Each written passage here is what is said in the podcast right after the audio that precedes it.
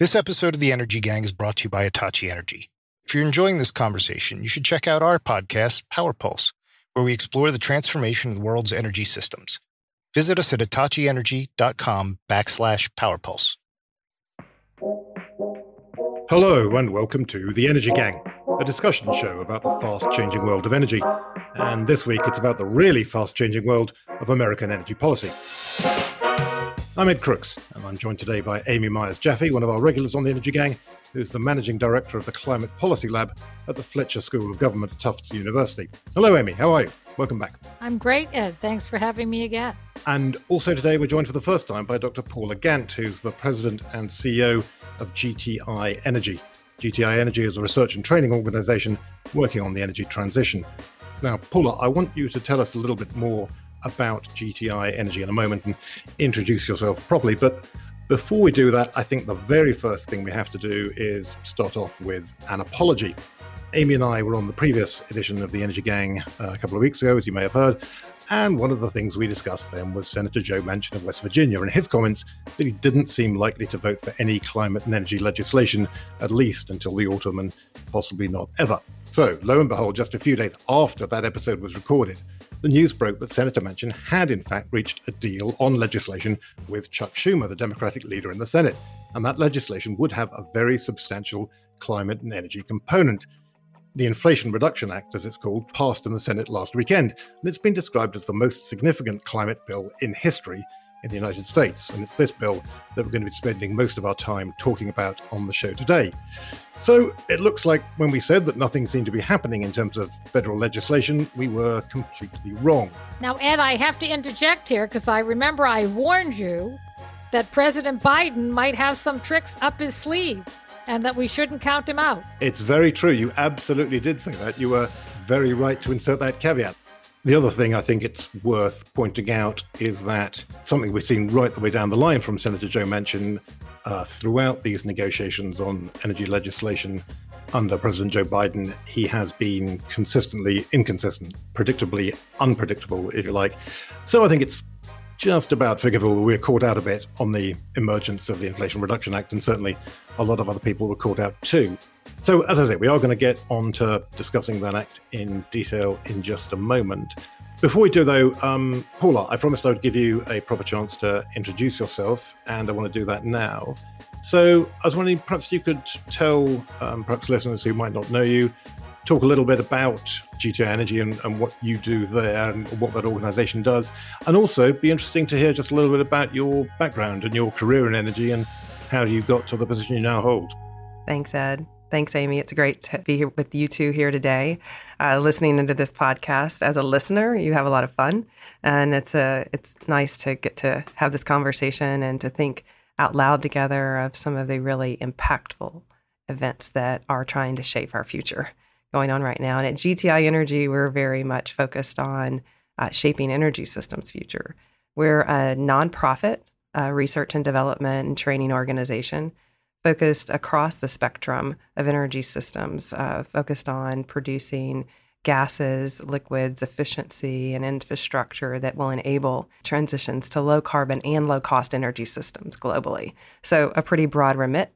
Uh, we do a lot of work on from early stage uh, science and technology development through to uh, standing up uh, processes, engineered processes and companies to get to scale technologies for production of increasingly low carbon liquids, gases, and also the infrastructure that's going to make sure that we have those where we need them when we need them. And particularly doing that in collaborative ways with our partners uh, from across uh, existing energy systems as well as new entrants.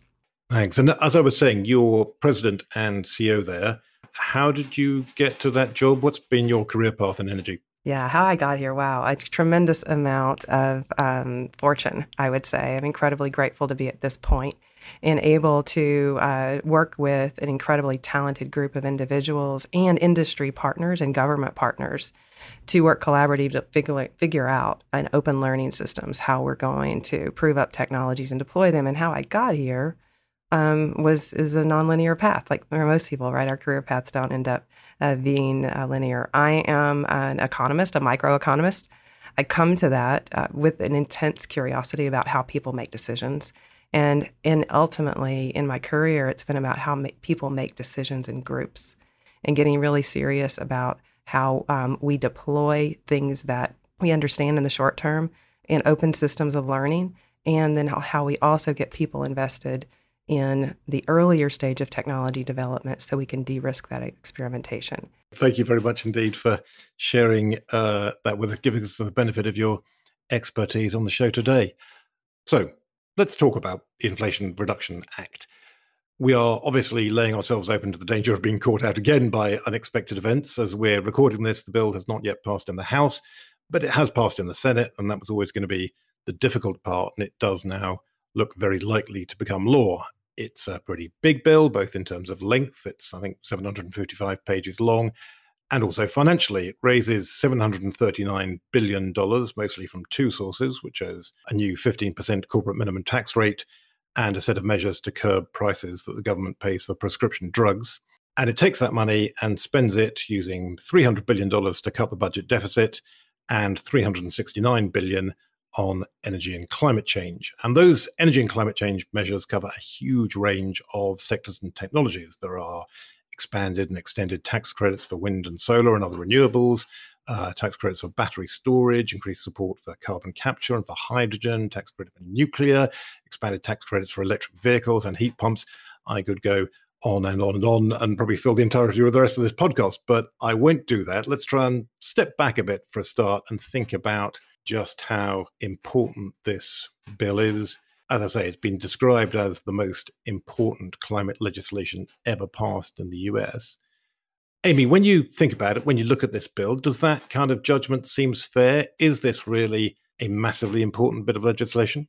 Uh, no question, Ed. And, you know, we have some sort of repetition effect. We're extending the tax credits for wind and solar, and we are adding even more charging stations and, and doing some of the really fundamental things that had got kicked off a bit in the infrastructure bill. But we're also putting tax credits to other important technologies, whether that's hydrogen.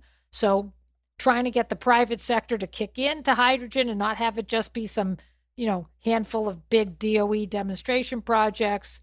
Um, interesting, you know, we had some tax credits for carbon sequestration and storage, but now we're having sort of bigger program for that. And so, you know, that makes it very important. And the timing is critical because now we're going to start to prepare September, October for the November climate meetings in Egypt. And the United States will be able to bring a delegation with credibility because best estimates are that this bill, once implemented, will be able to put the United States on a trajectory to lower its emissions by something like 6.3 billion tons in cumulative greenhouse gas emissions. So that'd be about 40% below 2005 levels. Uh, had we only had the infrastructure bill and existing policies, we probably only were going to get to be 26 below 2005 by 2030. And that would have put us really out of reach to the sort of 50% net zero target that we really need to do to keep everybody in the global market aligned in the same net zero goals.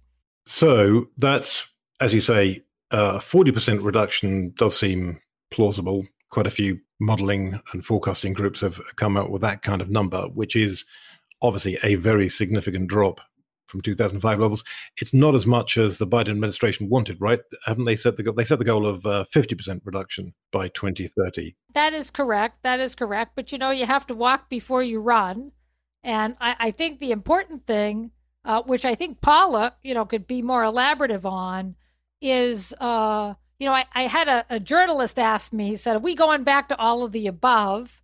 And um, you know, yes and no. I mean, we're just emphasizing things that build off of expanding our in- existing infrastructure. So, how do we use the infrastructure we already have? Uh, how do we get people to convert that infrastructure to do things that are more low carbon? Uh, how do we beef up our manufacturing? So, it really uh, was very comprehensive. Yeah, that all of the above point is a really good one, I think. And it's well worth pointing out that this bill does include some measures that will help the oil and gas industry. And there seems to be a commitment to further legislation, which would also help the oil and gas industry in terms of getting new infrastructure, such as pipelines, built. But just again, taking a step back from that, Paula, just in terms of your kind of broad sense of the bill, what do you make of it? And do you agree that it is really this very, very important step in terms of US policy? Yeah, so just to echo a couple points you each made, whether we're talking about billions of dollars or hundreds of billions of dollars of new spending and investment, or we're talking about the billions in reductions, billions of tons of reductions that we think we'll get, this is a really big deal. Yes, this is the biggest climate policy that we've seen by far. And it's not just big because of those billion dollar measurements. It's big because it signals um, something that's been in motion for about the past eight years. Moving from a focus on the early stages of areas of emissions that were easier to achieve with technologies that were closer at hand, um, particularly on sources that we can electrify, making really good progress and still a lot of progress to make but a recognition that to really get to goal on keeping the planet below two degrees of warming by 2050, we're going to have to deeply decarbonize our entire economies. And if we go back to Paris, the, the conference parties in Paris in 2015, a lot of focus on government action. A year later, we have in Marrakesh a lot of focus on private sector investments and commitments. And what we're seeing that harvested in this legislation. So not only are we focused now on economy-wide deep decarbonization, so beyond uh, sources that can be electrified into gases, liquids, fuels, chemicals, materials, heavy-duty transport, and the like. So we have another conference of the parties um, to the UN Framework Convention on Climate Change, uh, COP27, coming up in Egypt in November. Does this make a big difference then, do you think, to the US position, as Amy was saying? Is there something now where the US can kind of stand up internationally and say, look, we really are taking climate change seriously. Therefore, you, the other countries of the world, should join us in that effort and do the same.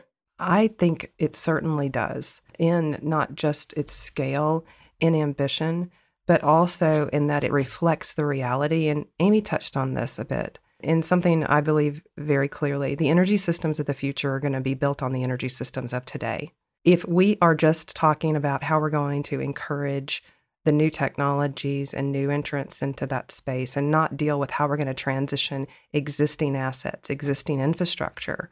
And we're going to leverage the existing know how operationally and technologically of the people in those systems.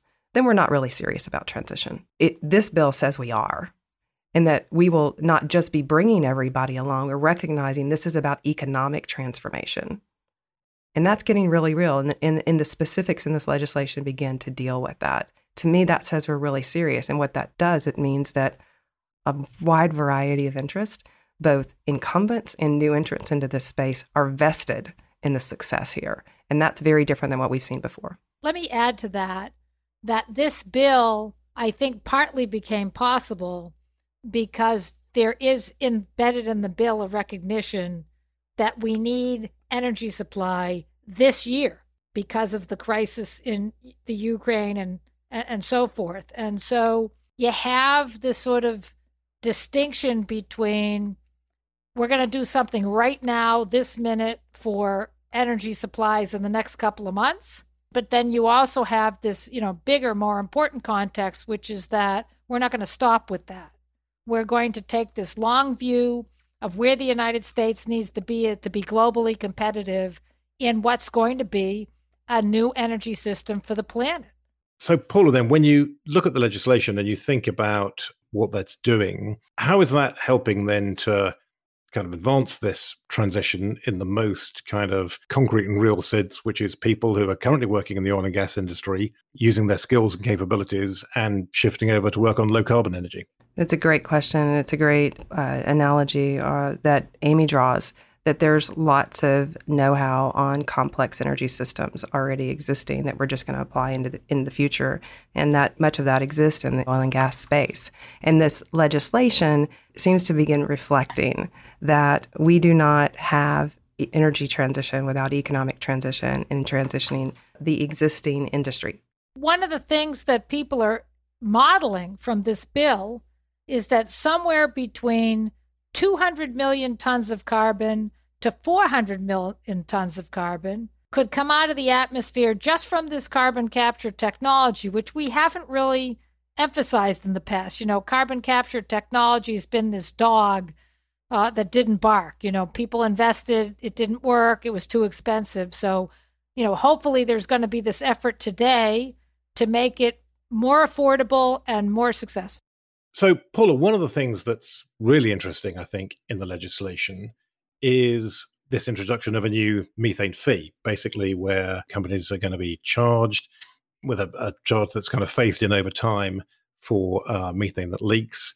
Interesting in uh, lots of ways. This is a real attempt to tackle the issue of the carbon footprint of the natural gas industry. It's also, uh, I think, the first ever fee charged by the federal government on carbon emissions in the US. So it's pretty significant kind of first step in that way. What are the consequences of that going to be? And how does the industry respond? And how does that help shift the energy industry towards a low carbon path? Absolutely. It is interesting. This is the first climate fee, if you will. Um, it, there's also a nice runway before it's actually applicable um, out to 2026, which I think reflects work by the operators of, of, of natural gas systems with uh, the Biden administration, with Congress to actually shape this legislation to deliver what will be most useful for us in getting methane emissions down. So, what we have right now is a lot of ambition around removing methane leakages from natural gas systems and a whole bunch of technologies that have been suggested that can help us detect and measure those emissions. But what we need is increased collaboration and research and testing of how those technologies are actually going to be put to use and how we're going to use the data from that by you know operators out in the field using sensors using different types of detection and in taking the data from that and putting it into our decision making processes in a way that we can actually reduce leakages of methane faster. That reality of we've got technologies, we've got operational processes, we have will, but we need more we need faster learning and we need greater confidence in the data that we're getting off of those technologies so that we can drive down emissions reflects alignment from the natural gas industry with Congress and with the Biden administration on we've got to reduce these emissions. So there's a really strong dose of reality and pragmatism and progress in the methane provisions in, in this legislation. And, and in the end, when you have that runway and then you back it up with this ever increasing fee, that we're going to prove out this technology. We're going to have you not estimate your emissions. We're going to have you tell us exactly what your emissions are using sensors and other modern technology.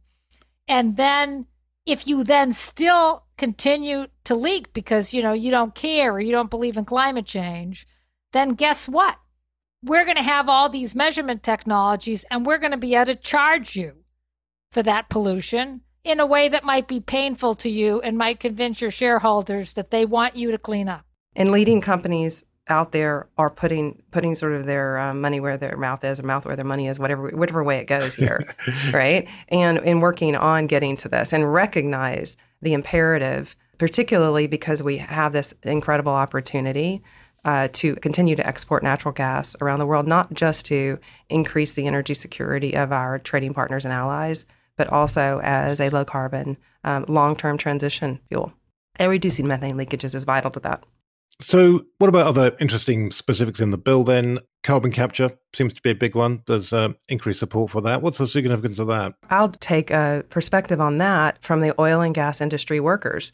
Lots of knowledge of the subsurface and storing molecules underground this uh, 45Q tax credit that's been extended out to 2033. That's a pretty good runway for a, a legislation, a, an incentive of this type, means that there's some certainty for companies and investors that want to begin to pivot their understanding of how you store molecules in the subsurface from hydrocarbons into CO2 and, and ultimately hydrogen. So that's existing workforce being given a line of sight to their role in long term energy systems in this carbon capture credit extension. Also, it expands the field of vision beyond just sequestering Uh, CO2 below surface into beginning to think about how we're going to turn CO2 to value in industrial processes, how we're going to sequester CO2 and chemicals and materials and put it to use. And that's the ring we all really have to grab for in energy transition.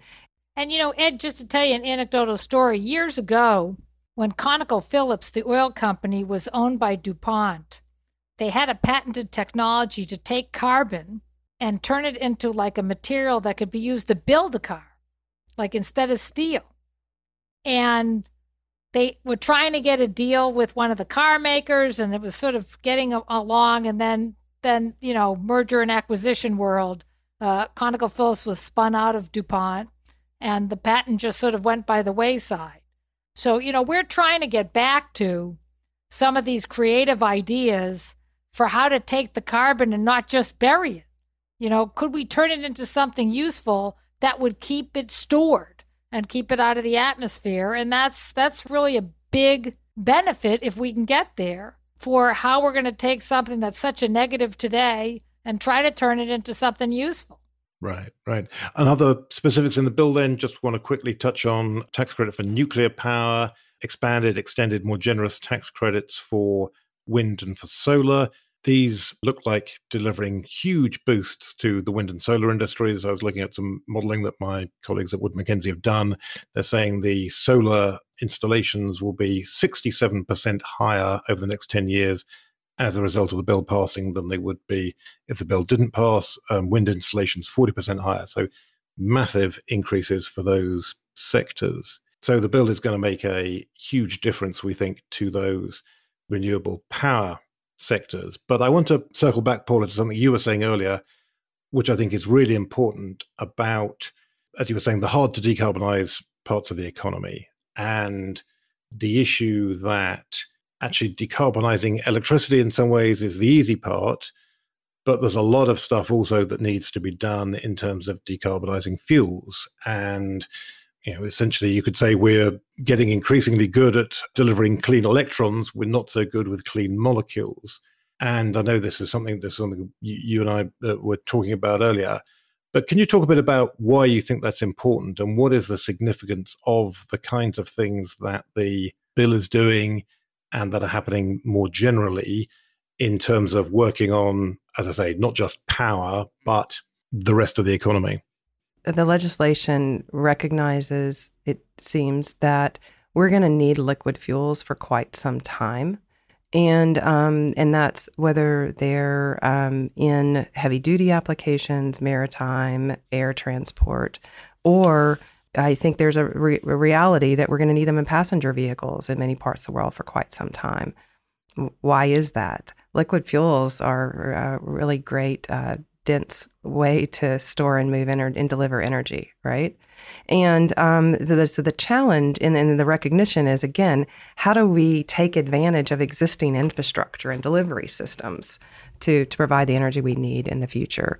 And sustainable aviation fuels and, and how that's dealt with in the legislation begins to deal with the reality of we're going to need liquid fuels long term for aviation particularly over the next 20 years. We may make some breakthroughs in um, hydrogen powered air transport or um, electrification, um, but we're certainly going to need liquid fuels in the, the global energy portfolio. Uh, for aviation. And so there's some, I mean, very significant steps to create production tax credits and um, fund uh, aviation technology programs. This is really an important pragmatic step. I mean, it's it's just the beginning, quite frankly. Um, but the focus on sustainable aviation fuels reflects the reality that that's where companies see the opportunity to prove up a technology and deliver it into a market that is demonstrating a willingness to pay a premium uh, for a sustainable fuel. And the, the, incentives that are contained in this bill start to uh, uh, minimize the delta between that premium and what production costs are expected to be over the coming decade. You know, start to, to reduce that differential. But we're very we're very bullish about what these these tax uh, incentives and credits and programs can mean for accelerating the pace of the demonstrations of technologies that we're involved in and we're seeing others involved in. One I'm particularly excited about is Shell's demonstration of our IH squared technology in Bangalore, where they're producing uh, a drop in diesel and a drop in jet fuel. Again, really important that we have drop in fuels because that allows us to use existing infrastructure and delivery systems. Uh, so, what is that? That's a biofuel, is it? Yeah, really important. Uh, embedded in the concept of st- sustainable aviation fuels is that we're producing these fuels um, from uh, biomass materials, you know, wood, forestry, uh, agricultural waste, uh, municipal waste. This is not. This is waste uh, streams that otherwise don't don't have a use. So, in, in with regard to the IH squared technology that I reference for us this is an advanced technology that uses a catalyst process to uh, remove oxygen from biomass and from that produce a syngas that you can use to make a variety of liquid fuels, whether it's sustainable aviation fuel, diesel, gasoline. And there's a variety of technologies out there. What we need to do over the coming seven to nine years is demonstrate those at scale, prove them up, and figure out what's going to work because we're going to need a whole bunch of them around the world. And the idea is with having that kind of biofuel, then you get away from those food versus fuel competition issues, which have kind of bedeviled the first generation of biofuels. Absolutely, these are waste streams, and and they also get us uh, pretty far along on our GHG reduction targets. The IH squared technology, for example, is estimated to create a 92% reduction in greenhouse gas emissions relative to fossil alternatives. That puts us a long way in the right direction. Yeah, no, because I was about to ask exactly that question. Again, we've been sort of framing this uh, conversation in terms of these sectors being more difficult.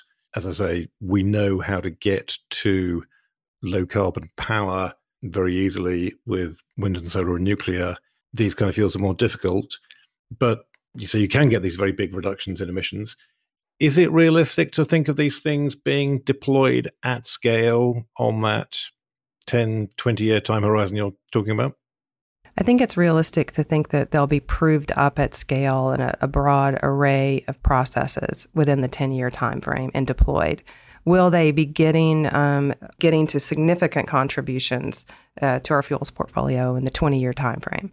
Yeah, we've we've got some lead times still on these on these, but that's the importance that I pointed to earlier of more robust collaboration. Uh, for example, on IH squared, we filed for our first patent in 2009. Um, we licensed the technology maybe a year later, and we're in 2022, right? Uh, and, and, this is with a major international company that has a very serious r&d approach and very disciplined approach to scaling technologies and we're very happy with how this is going but if we need to replicate that across a variety of fuels productions, whether they're biomass or, or, uh, or other or carbon capture technologies. We're going to need to increasingly find ways to do that uh, with more actors involved at once and with more open learning so we can reduce the time scale because we, we just don't have the time. And you, your, your question's a good one. I am bullish, but we're going to need more aggressive collaboration and open learning to get to goal. This episode of The Energy Gang is brought to you by Hitachi Energy. If you're enjoying this conversation, you should check out Hitachi Energy's own podcast, Power Pulse, where we explore the transformation of the world's energy systems to advance a sustainable energy future for all. Recent episodes focus on opportunities for offshore wind in the U.S., the unique contributions of women to the energy industry, and the challenge of meeting EV fleet charging demand. Visit us at hitachienergy.com backslash powerpulse.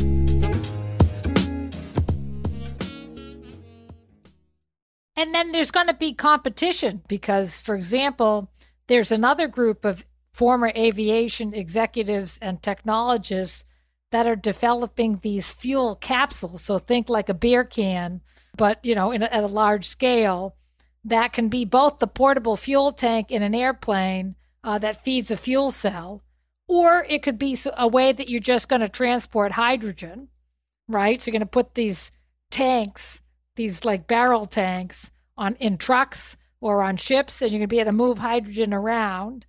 Um, and so you have this company, Universal Hydrogen. They say they've raised $62 million, which is, you know, not too much money for a complex technology like this. But they're saying they're going to try to get, you know, demonstrations flights off, you know, this year and next year. And they, again, like Paul is saying uh, with the biofuels, they have big partners Mitsubishi, Tencent, GE, Time Ventures, right? You have a lot of big names involved in, in this totally different solution.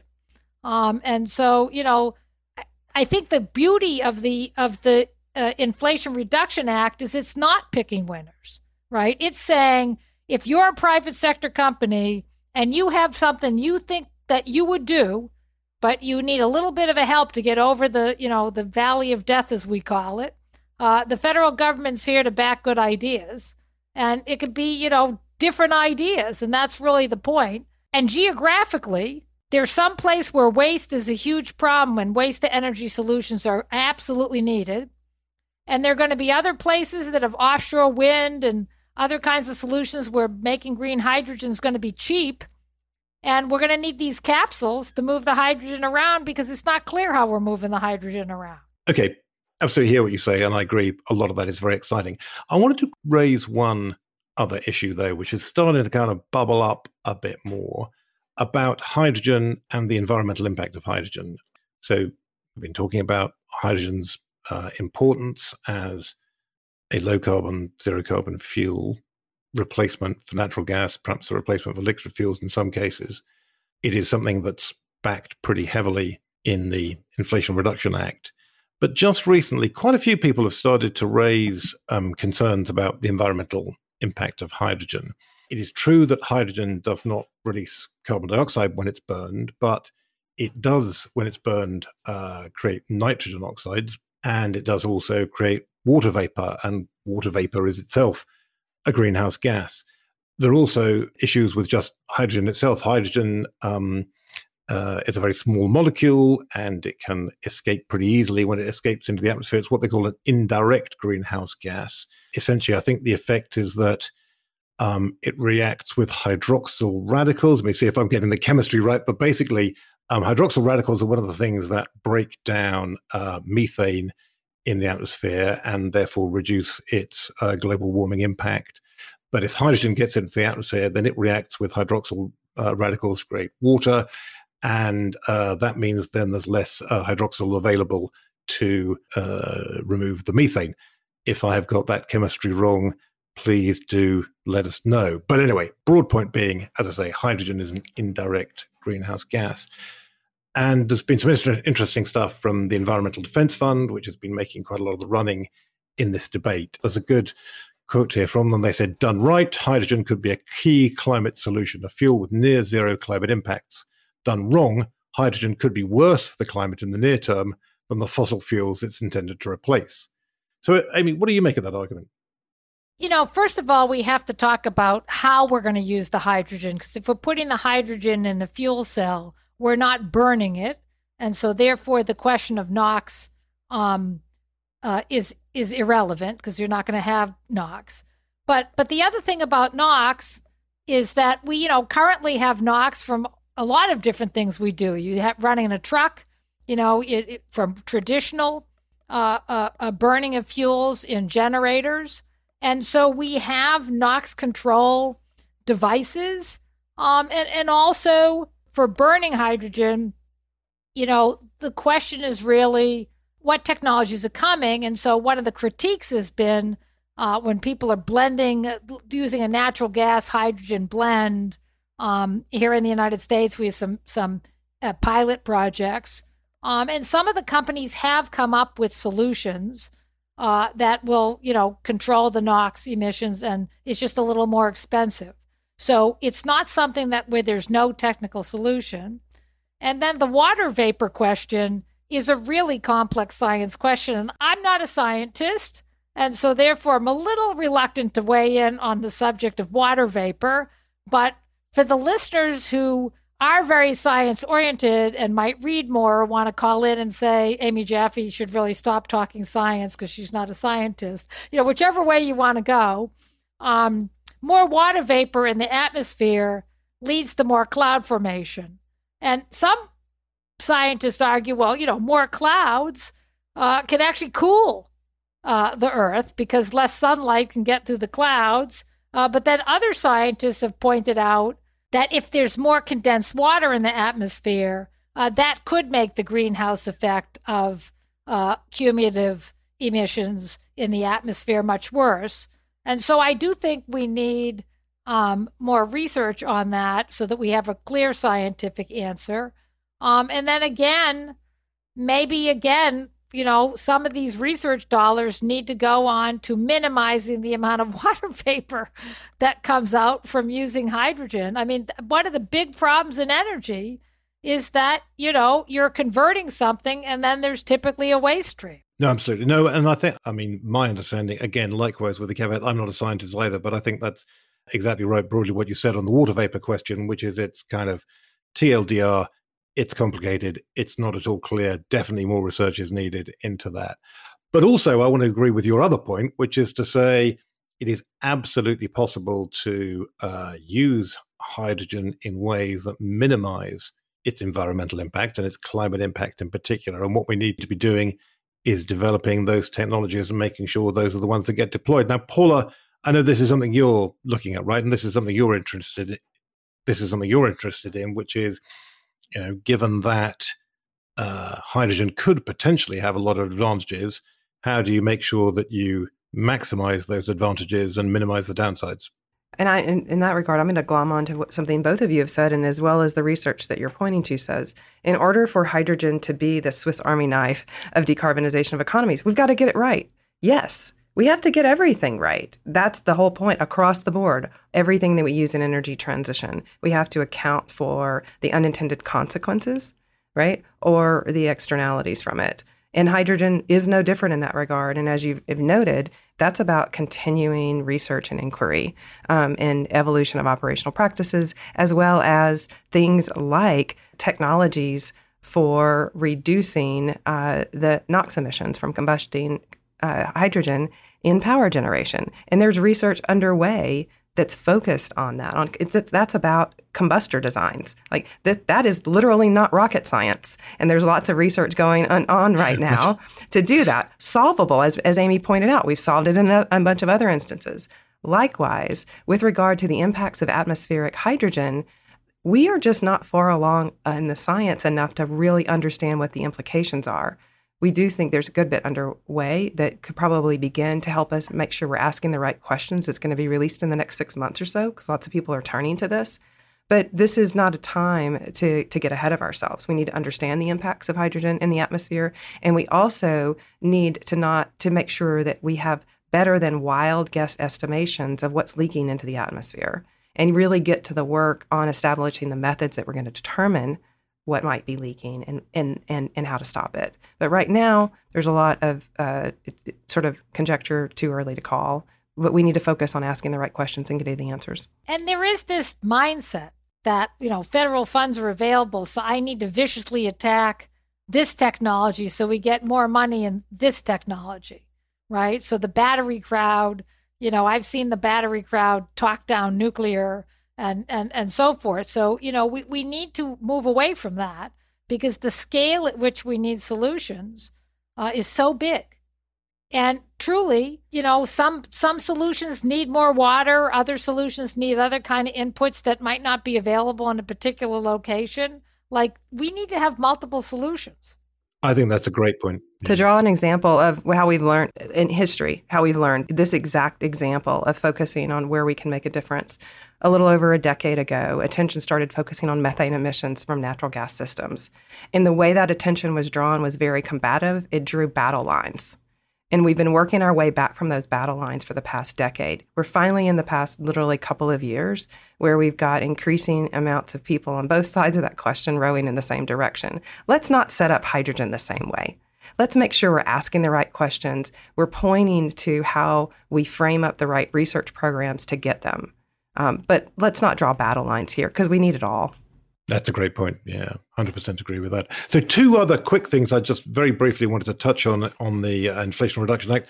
One is this question, Amy, of uh, domestic manufacturing. A lot of the way the tax credits are designed, if you look at tax credits, for instance, for uh, EVs, a lot of the tax credits for renewable energy for storage, a lot of it is skewed essentially to favor US domestic manufacturing. And the idea is clearly to develop a US industry, to create jobs in the US and to build a domestic supply chain for clean energy technologies. What do you make of that effort? Well, you know, super important. And it's important for more than one reason. You know, if COVID taught us anything, it's that relying on international supply chains for things that are very vital can be highly problematic. And so there's, you know, one school of thought, which is that we have to be able to process metals. We need to be able to manufacture our own EVs. We need to be able to have our own batteries uh, manufactured here in the United States. We can't be relying on just solely on foreign suppliers. And part of that is simply national security right? So if I'm needing some of these things for for military application, or I'm just needing it because I need to have my citizens be able to move around uh, and, and and conduct economic activity, you know, we want some of it to be able to be produced here. And we want to know that we we have secured that. And then, of course, there's the point you made, which is that if we're doing that, the jobs will stay here and they're not going to go to other countries. But I think that you know it's unfortunate that uh, we had no Republican members of Congress uh, support uh, this uh, Inflation Reduction Act. Because when I speak to members of Congress from the Republican side of the aisle, they're all very concerned about our competitive position with China and the future position of the United States economy in, in global markets. And how do we, you know, continue to keep our very strong economic position globally? And and that really you know if you believe in the energy transition which you should because it's already happening as paul has already pointed out then that means that united states industry needs to have the products and the workers to do all that. And that's what this bill is about. It's making sure that the united states economy is competitive going forward. And an example specific to the bill in the bill that's not specific to manufacturing but speaks to this point is there's now a, a production tax credit for hydrogen. This marries up from with the funding from previous legislation that went to DOE for $8 billion for hydrogen hubs. So what we're doing is we're get sort of two pieces of the equation here. You're getting the infrastructure built up to produce and you're creating the market for the off takers. And that relates to manufacturing and industrial policy. How? It means that you're creating a fundamental base of the next generation of our economy that is not only low carbon, but cost competitive, in which we're exporting those technologies and processes, not just the outputs from them around the world. That's middle class jobs. That's economic competitiveness. Next generation. And, and you know, I think the thing that when people are very partisan in the way they think about these issues, they kind of miss the point that there are a lot of companies that are considered on the wrong side of the ledger that are already working on these technologies. There are a lot of companies that are, you know, you would think of as a natural gas company or think about as a pipeline company who are moving ahead in hydrogen because they want to get an early mover advantage, right? You've got other companies that realize they can get a carbon credit from the state of California if they do some facility, then trade into the carbon market in California so, you know, maybe if the Congress is a little more brave in the future, they might, you know, understand the role that carbon markets can play in a positive way. And then you have companies that are thinking ahead to how they need to be involved in the carbon removals market or they need to have verified offsets um, because they have committed to net zero. And they know that means that they have to have offsets and they have to have removals for some parts of their business where it's going to be hard to eliminate emissions. And so you have a lot of rowing in the right direction from the very industry that people call dirty industries.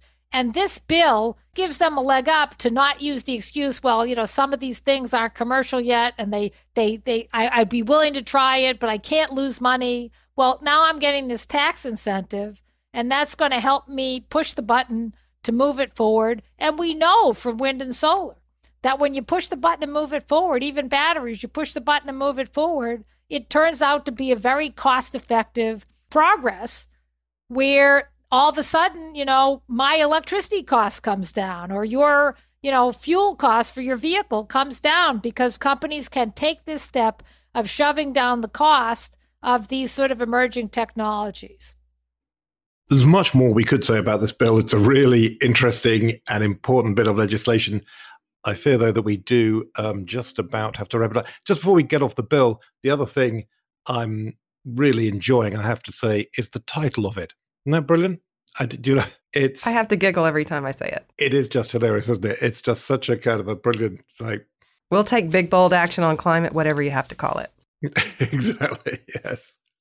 Yeah, that's a very, very smart bit of branding, I think.